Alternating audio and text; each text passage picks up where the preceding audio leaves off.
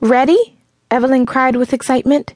She practically threw herself into the passenger seat of Kyle's car.